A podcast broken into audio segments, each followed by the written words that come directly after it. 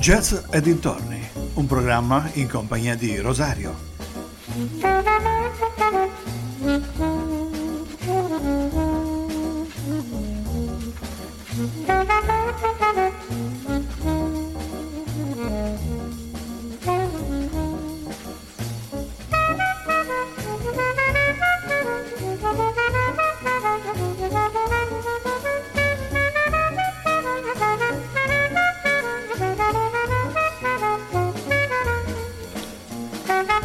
Cari amici vicini e lontani, un ben ritrovati sulle frequenze di ADMR Rock Web Radio. Un'altra puntata di jazz e dintorni e con uh, al microfono uh, sempre l'imprescindibile Rosario Puma, come ogni mercoledì dalle 18 alle 19. Seconda parte dedicata al grande batterista Art Blakey, nella puntata scorsa abbiamo parlato della sua formazione, della sua nascita, del suo cambio di strumento da pianista che è diventato poi batterista, di come è successo il tutto, del suo viaggio in Africa, la conversione all'Islam e i suoi incontri. Abbiamo cominciato a parlare dei suoi incontri, oggi parleremo di un, un altro incontro che è stato fondamentale per lui, quello con Thelonious Monk. Il 22 dicembre del 1947 Art Blakey eh, portò in studio di incisione un eh, complesso denominato Art Blakey's Messenger, che incise per la Blue Note quattro brani. Erano The Thin Man, The Bob Harley, Groove Street e Muses of Vision. Si trattava di un ottetto che riprendeva parte della formazione originale dei 17 Mangers, di cui abbiamo parlato settimana scorsa, i 17 messaggeri.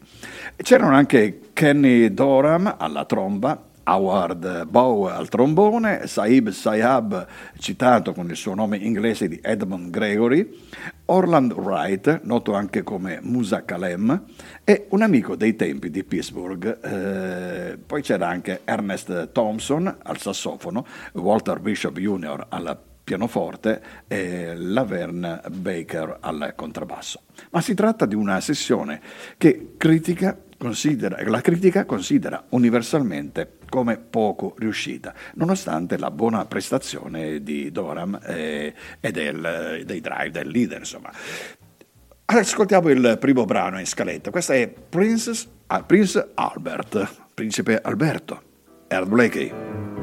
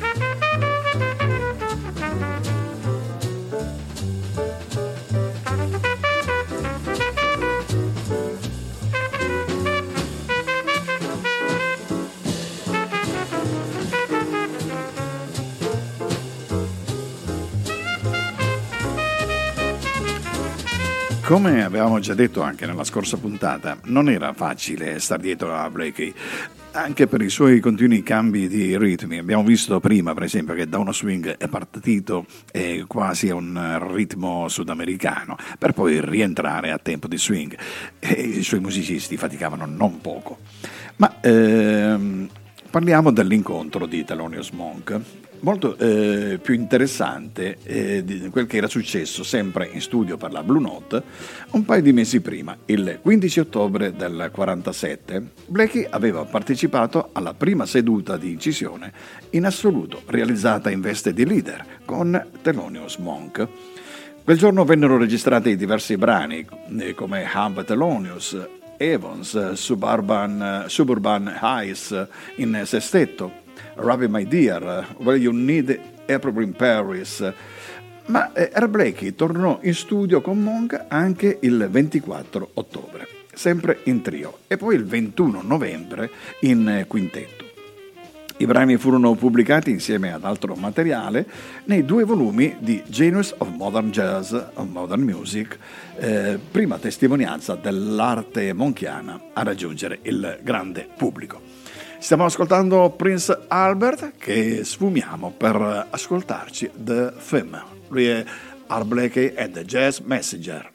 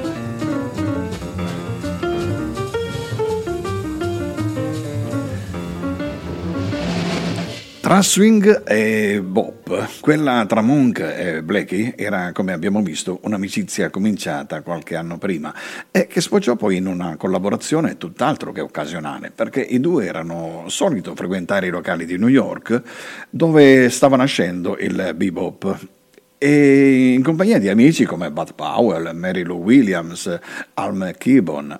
Poi per farli incontrare su disco ci volle la mente illuminata di Alfred Leon, primo produttore discografico a concedere un'opportunità a quel bizzarro pianista eh, che era Thelonious Monk. Ma in particolare fu proprio la moglie eh, di questo discografico, Lorraine, la vera scopritrice di Monk. È colei che convinse il marito a registrarlo. Quanto a Blakey, fu lo stesso Monk a volerlo con sé. Fra i due, eh, tra l'altro, avevano già un'età piuttosto avanzata. Pensate che, insomma, Blakey aveva già 28 anni, e Thelonious Monk addirittura ne aveva 30 mentre i suoi colleghi come Parker, eh, Charlie Parker, Bud Power, Miles Davis, di vari anni più giovani, avevano già raggiunto una certa fama. Quindi c'era anche un po' di, mh, di frustrazione in, uh, in, questi due artisti, perché insomma loro eh, invecchiavano e non avevano ancora raggiunto il traguardo che volevano raggiungere. Ma proseguiamo con la musica e andiamo ad ascoltare Minors Holiday, Art A Jazz Messenger.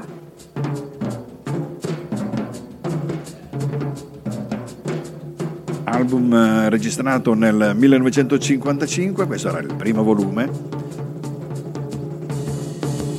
Parte sempre con una grande rullata, um, un solo di Art Blakey, per poi continuare con tutta l'orchestra.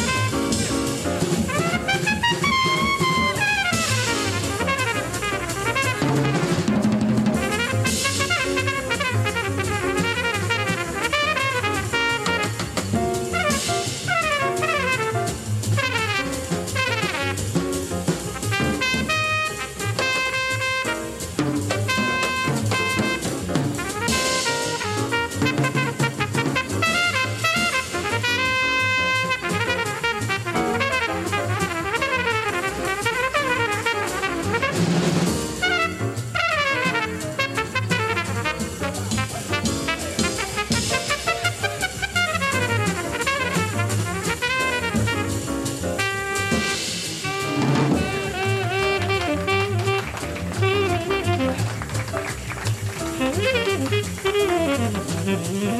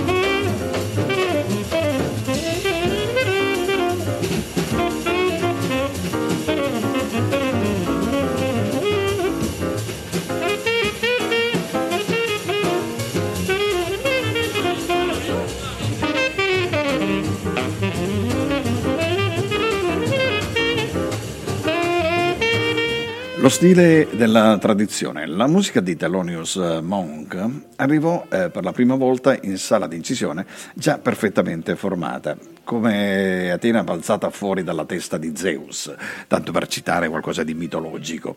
Con le sue bizzarre geometrie e le sue pause inaspettate, i musicisti della prima seduta, quella del 15 ottobre, quasi tutti alle prime armi, dovettero faticare non poco per eseguirla correttamente, ma Blakey, che già aveva avuto modo di suonare con lui, se la cavò tutto sommato bene seppure con qualche immaturità dovute alla scarsa esperienza di lavoro in studio di incisione. Interessante che, come nota l'editore Martorella, il suo drumming risulti ancora legato alla tradizione swing eh, più che alla tradizione bebop.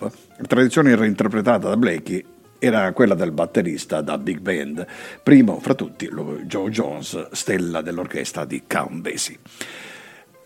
Ascoltiamo il prossimo brano, il quarto brano tratto sempre dal volume 1 di Art Blakey, The Jazz Messenger, questa è Alone Together.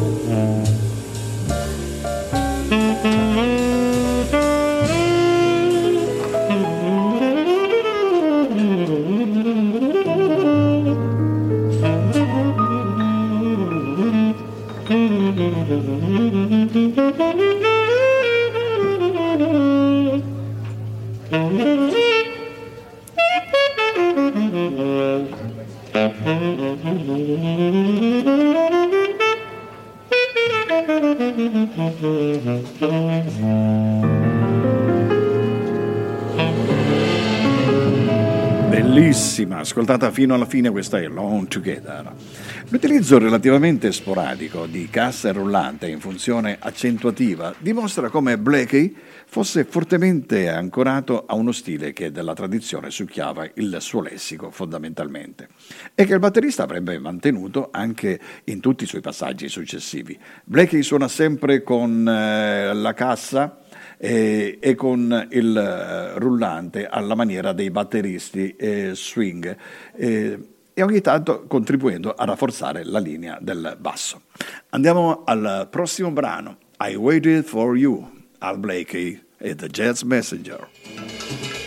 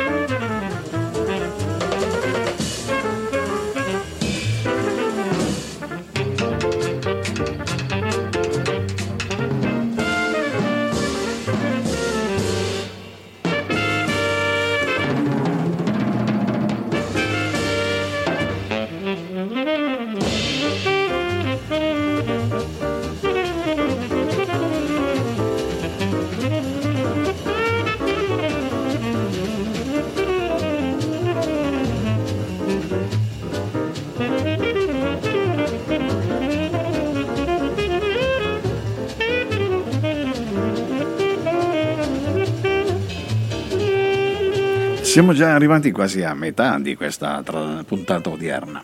Parliamo ancora di Thelonious Monk e Art Blakey e, soprattutto dell'identità. Della prima seduta il capolavoro è senz'altro la splendida Thelonious, ma la più riuscita delle tre è l'ultima, eh, quella in quintetto del 21 novembre, in cui vengono registrate delle bellissime versioni di classici come Around Midnight e in uh, Walk at Bud. Negli anni seguenti Blakey sarà spesso al fianco di Thelonious Monk per esempio il 23 luglio del 51, eh, li troviamo in studio insieme a Saib Siab, eh, Amit Jackson, dal McKibbon. I brani incisi in quel giorno sono irreperibili in vari dischi, ma le edizioni più facili da trovare sono quella di Genius of Modern Jazz volume 2 a nome di mm, Monk and the Wizard of the Wives a nome di Jackson, entrambi su etichetta Blue Note. I pezzi incisi, tutti classici e monchiani, come 401, Chris Cross, Aaron Stride, Knock Chaser, Ask Me Now, dimostrano ancora una volta quella misteriosa alchimia che si crea tra le personalità eh, e all'apparenza molto diverse tra eh, un grande pianista e un grande batterista. Andiamo avanti con il nostro programma musicale, ascoltiamo il Sesto Barano in scaletta e questa è Spotting Crowd. Herb Blakey. Time, ladies and gentlemen, for those of you who come in late, we are now having a little cooking session for Blue Note. Right here from Cafe Bohemia. we wish for you to come in and relax, take off your shoes, and have a ball. Sure. So, as the message is being delivered, ladies and gentlemen, you may pat your feet and have a ball. Come on in, sit down and wail.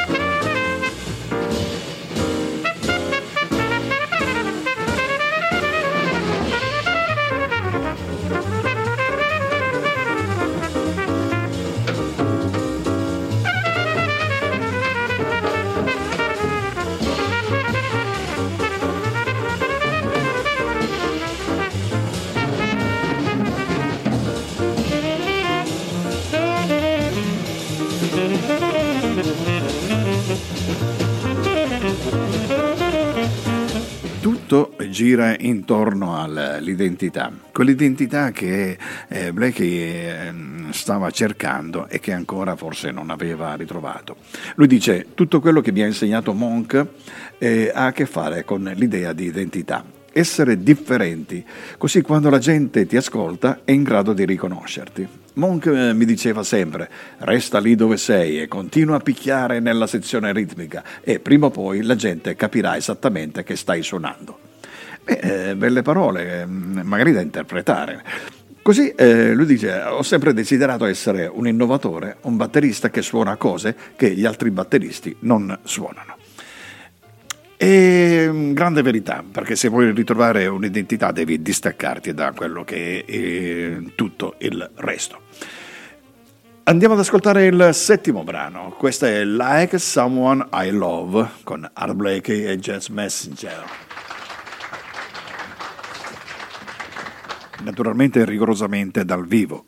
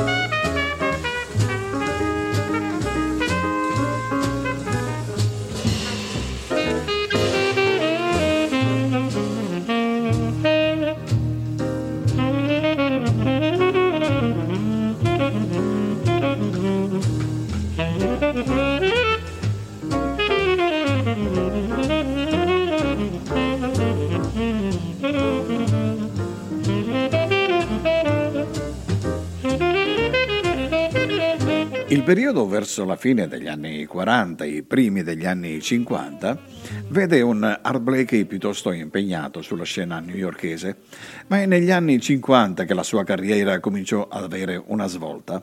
Lui lavorò come sideman con Miles Davis, Charlie Parker, Dizzy Gillespie, Coleman Hawkins e con un piccolo gruppo diretto da Bill Eckstein nel quale militava anche Davis. In questo periodo eh, Miles eh, divenne uno dei suoi compagni di avventure, non solo sul palco ma anche fuori, perché i due eh, purtroppo condividevano la tossicodipendenza e nel 1950 furono arrestati per possesso di eroina nell'aeroporto di Los Angeles mentre erano in procinto di imbarcarsi per un concerto a San Francisco con Eckstein. Troviamo i due insieme anche in studio di registrazione per Dig, inciso nell'ottobre del 51, ma uscito su etichetta Prestige solo nel 55. Ai sassofoni ci sono un giovane Sonny Rollins, appena 22enne, ma già ben inserito nel giro dei musicisti newyorkesi, e ancora più giovane Jack McLean, poco più che ventenne.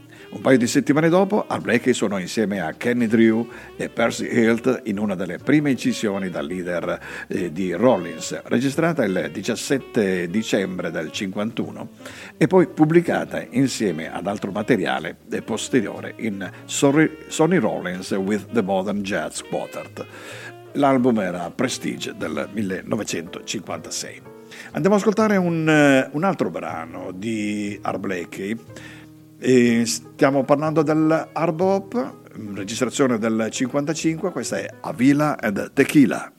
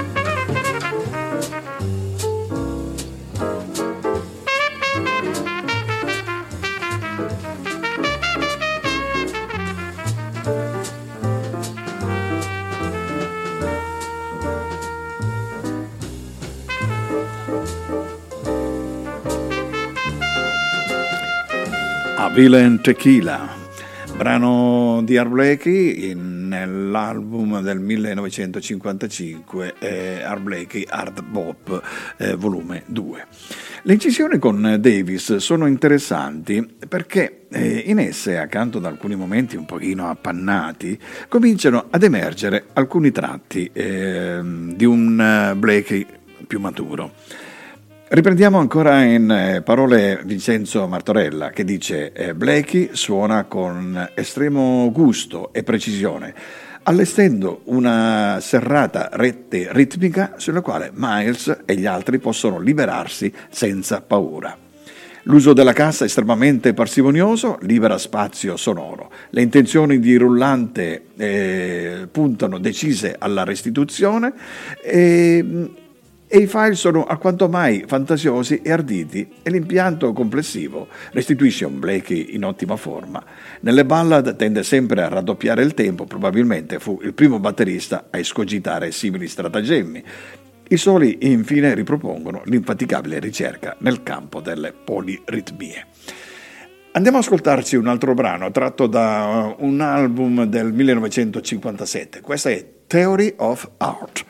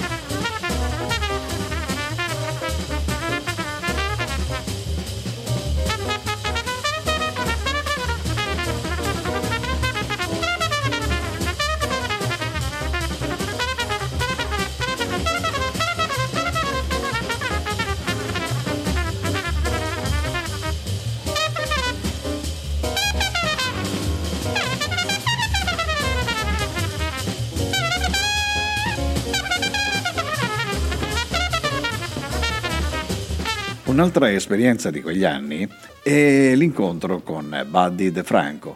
clarinettista di origine italo-americane, che fu tra i pochi a elaborare sul suo strumento un linguaggio autenticamente bop. Blackie lo conobbe durante l'ingaggio al Birdland e restò nel suo quartetto per buona parte degli anni 52 53. In seguito lo ricorderà con affetto anche dal punto di vista umano. In un'intervista Art eh, dice Buddy aveva una sezione ritmica pazzesca, ci divertivamo un mondo ed era una bella persona, un tipo speciale, che spesso rifiutò molte opportunità a causa nostra. A quei tempi non era tutto rose e fiori e la gente si aspettava che Buddy De Franco arrivasse con una band di bianchi invece si presentava con noi, che erano quasi tutti neri, e in certi posti cercavano anche di boicottarli e lui ammirava e sollevava eh, un pandemonio.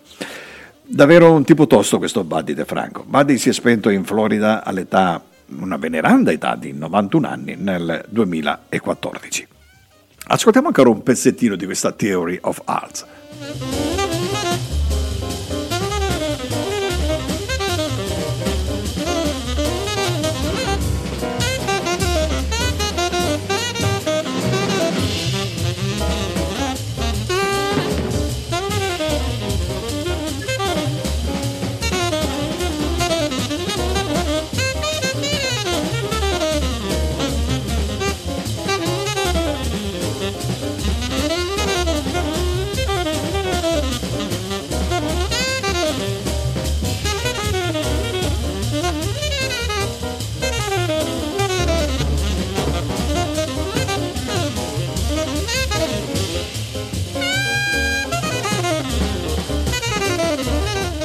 Altri due incontri eh, portarono delle notevoli conseguenze. Il primo avvenne nel 1951 quando Blackie fece la conoscenza di un giovane pianista originario del Connecticut con il quale avrebbe avuto modo di fare grandi cose e di lì a eh, questo era Horace Silver, uno che poi è diventato un grande. A quel tempo, ricorda Silver, Art aveva una band di nove elementi e suonavano in giro per Harlem nei Bronx, ma aveva un pianista che spesso non si presentava alle prove e veniva tardi o a volte non si presentava neanche ai concerti. E questo insomma era un dramma per un'orchestra. Quindi il sassofonista della band fece il nome di Horace, che andò alle prove e siccome sapeva leggere bene eh, la musica, venne assunto per il concerto. Così eh, è avvenuto l'ingaggio eh, tra eh, Art e Horace. Loro suonarono in, a pochi chilometri da New York il 2 settembre del 1900 cioè lui scusate, eh, è nato eh, il 2 settembre del 1928 eh, con il nome di Horace Ward Martin decisamente troppo lungo da padre capoverdiano, madre irlandese, aveva cominciato come sassofonista per poi passare al pianoforte. Quindi eh, spesso nel jazz ci sono questi cambi di strumenti, magari in età più eh, matura. Nel 1950 viene scoperto da Stan Getz eh, che lo aveva ingaggiato nella sua band e l'aveva portato poi a New York dove Silver eh, si fece presto notare eh, per, eh, presto insomma assunse un buon nome.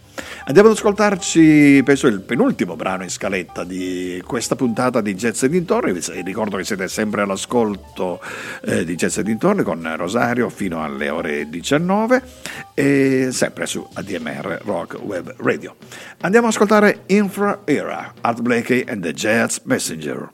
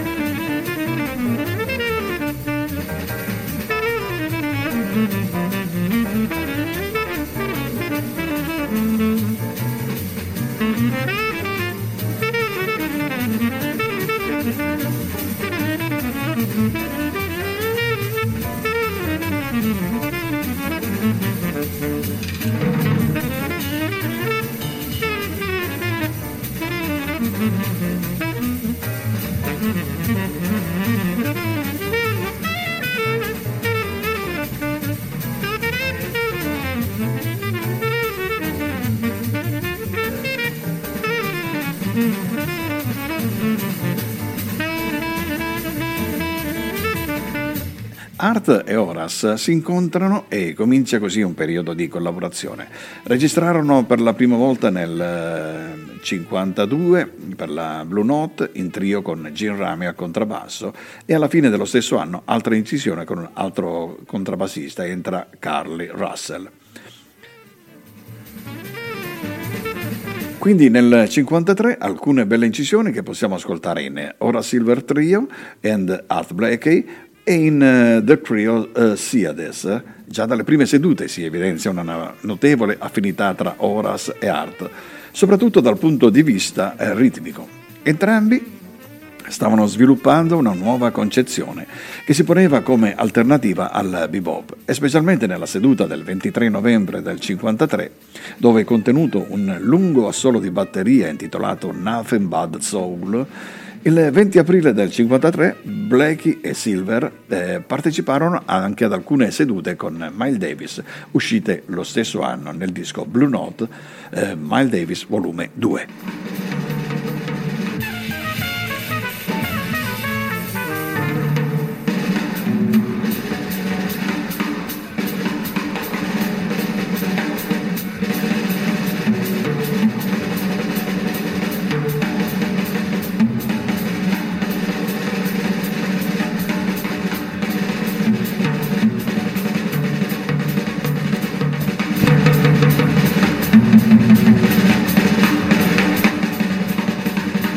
Sembra quasi un, uh, un mitragliatore questo art. Nel 1953 avviene anche l'incontro con eh, Clifford eh, Brown, un giovane trombettista appena arrivato dal Delaware e che già stava facendo notare, eh, e a presentarglielo fu proprio Charlie Parker, ma non fu amore a prima vista, ma poi le cose cambiarono. Il 30 novembre del 1953 Blackie partecipò insieme a Charlie Mingus al disco d'esordio del, di Paul Blay che esce con, per la Debut eh, l'etichetta di Mingus con il titolo di Introducing Paul Play.